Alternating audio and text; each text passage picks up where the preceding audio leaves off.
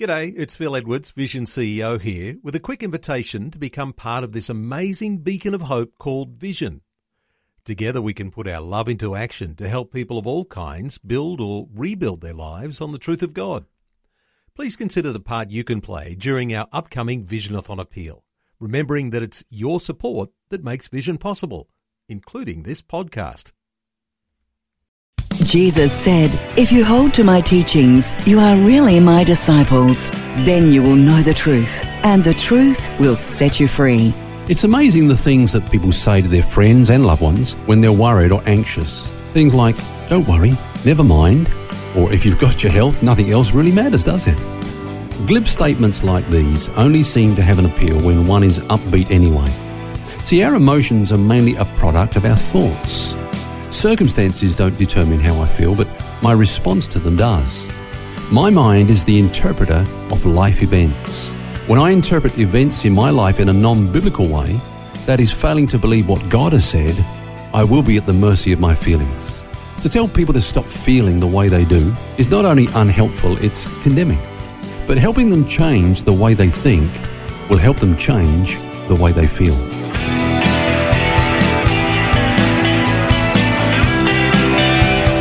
This is Set Free with Ken Legg. Thanks for joining us, and we're looking at the subject of winning over worry this week. And Ken, you've been sharing with us that the way we're wired is such that emotions are affected and corrected through the way we think.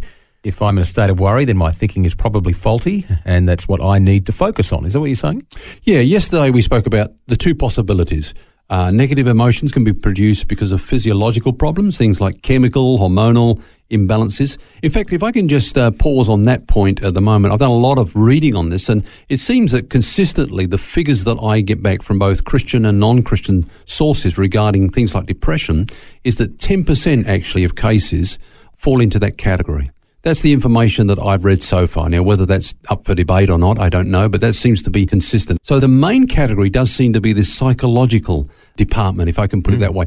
People get down because they're not perceiving themselves or their circumstances or their world correctly. And that's actually very good news because that means that the majority of the people, 90%, can actually change their thinking and get out of that place. Absolutely. And that's why cognitive therapy today is so successful because it operates on this basis. Change the way a person thinks and you'll change the way they feel. So, as a pastor, I've got no right to appeal directly to a person's emotions as the basis for their decisions and their commitments. You know, I, have got no right really to hype them up into a state where they'll then give more money to the church or uh, they'll make a commitment to serve on the basis of that pure emotion alone because God wants us to reason our way through the decisions we make. For those decisions to come about as a result of us reasoning on the basis of truth. Mm, I mean, God said, "Come, let us reason together." Yep. He wasn't okay. Let's all get emotional. It was it was that very cognitive kind of thing that you're talking about.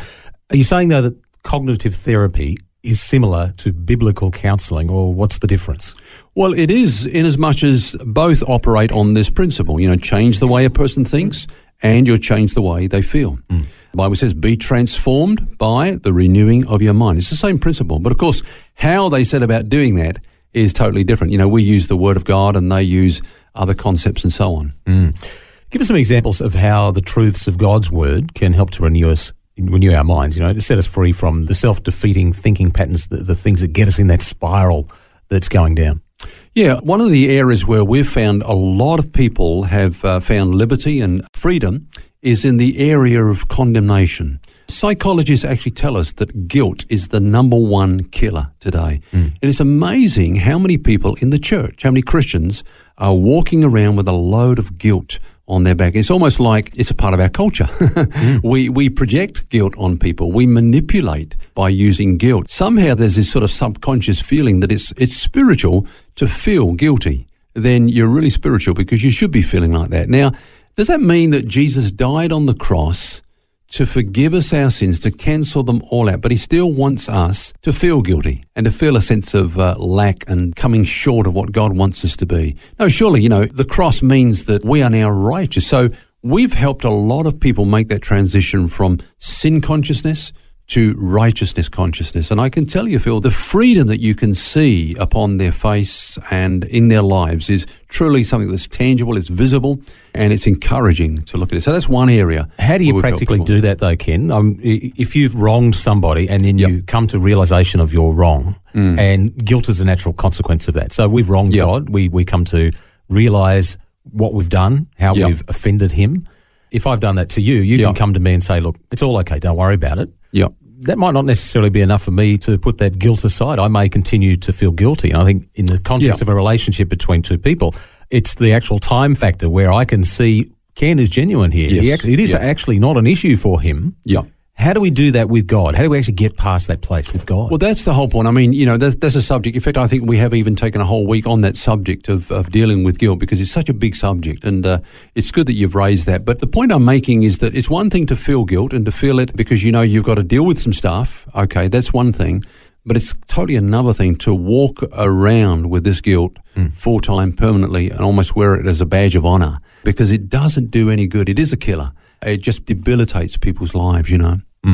Look, another area where people can be transformed in this whole area of negative emotions and so on is uh, inferiority.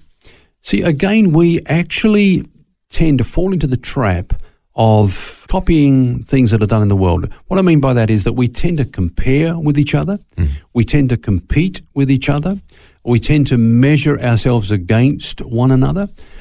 The incredible thing is that God never does that. When you look at the scripture, He never says, Now you be like Him. As parents, you know, why can't you be like your brother? why can't you be like your sister? Yeah. Which is not a very helpful thing when you think about it because God never does that. And God doesn't want us to feel inferior in any way. He wants us to feel that we are complete in Christ because of what He has done in our place. Again, how do we do that practically? Even from a scriptural perspective, Yeah. you could justify feeling inferior because Scripture tells us to consider others greater than ourselves. Yeah. That's not in, tens, uh, in terms of value or worth because we're all of the same value before God. But it's basically saying don't be selfish, you know, put others before yourself in, in your thoughts and your actions, just as Christ didn't think of himself but laid down his life for us, you know. Mm, good points. What else we got? Well, uh, another area, and this is uh, um, one that I had to deal with um, comparatively recently, I would say, but it was just such a liberating thing in my life because this pattern was self repeating. And it was this that um, I'd always get into a situation where I felt things weren't going my way. Then I'd get down, I'd get depressed, I'd get angry, I'd complain, I'd whinge, I'd murmur, just like the children of Israel in the wilderness, and uh, have a good old Pity grumble. party. Yeah, pity party. and uh, Aren't they fun? yeah, they're, they're great times, you know. The thing is, God challenged me with these words Have I ever brought you into a situation where you are deficient, where you are without resources to deal with that situation? Have I never said to you that my grace will not be sufficient for you in that s- situation? Have I ever said that to you? Never. So I had to come to that place of really accepting what the Word of God says is that whatever life throws at me, I'm already fully empowered to meet that situation. Mm. I am complete in Him. Mm. I am sufficient for all things. I can do all things through Christ who strengthens me. Mm. And finally, despair is another one, isn't it? That's uh, an issue. we've got to deal Despair. Now, now again, people despair is quite a major thing because if people get into a situation where they feel their their circumstances are hopeless, then that's very dangerous, you know, because they they've just got nowhere to go. But here are some things that I've used and I've found helpful in counselling and pastoring and mentoring others. Number one, God is in control. God is in control. You know, He, he says, um, "No test or temptation will ever come your way, but such as is common to man." And I will never allow you to be tempted beyond that which you're able. I'll never bring you into a situation where you're out of your depth. My grace will always be sufficient for you. Number two, trials are opportunities for experiencing God's grace. That's why we have them, because grace is the best thing for us. We grow by grace. So the more we can call upon God's grace, the more we're going to grow in our walk. Number three, um, he says, whatever happens, he is going to make all things work together for good. So we can't lose. Even the bad times are going to be made to work for good in our lives. And number four, we are, of course, training for reigning. This life is uh, but a preparation for huge responsibilities that God has got for us in the life to come.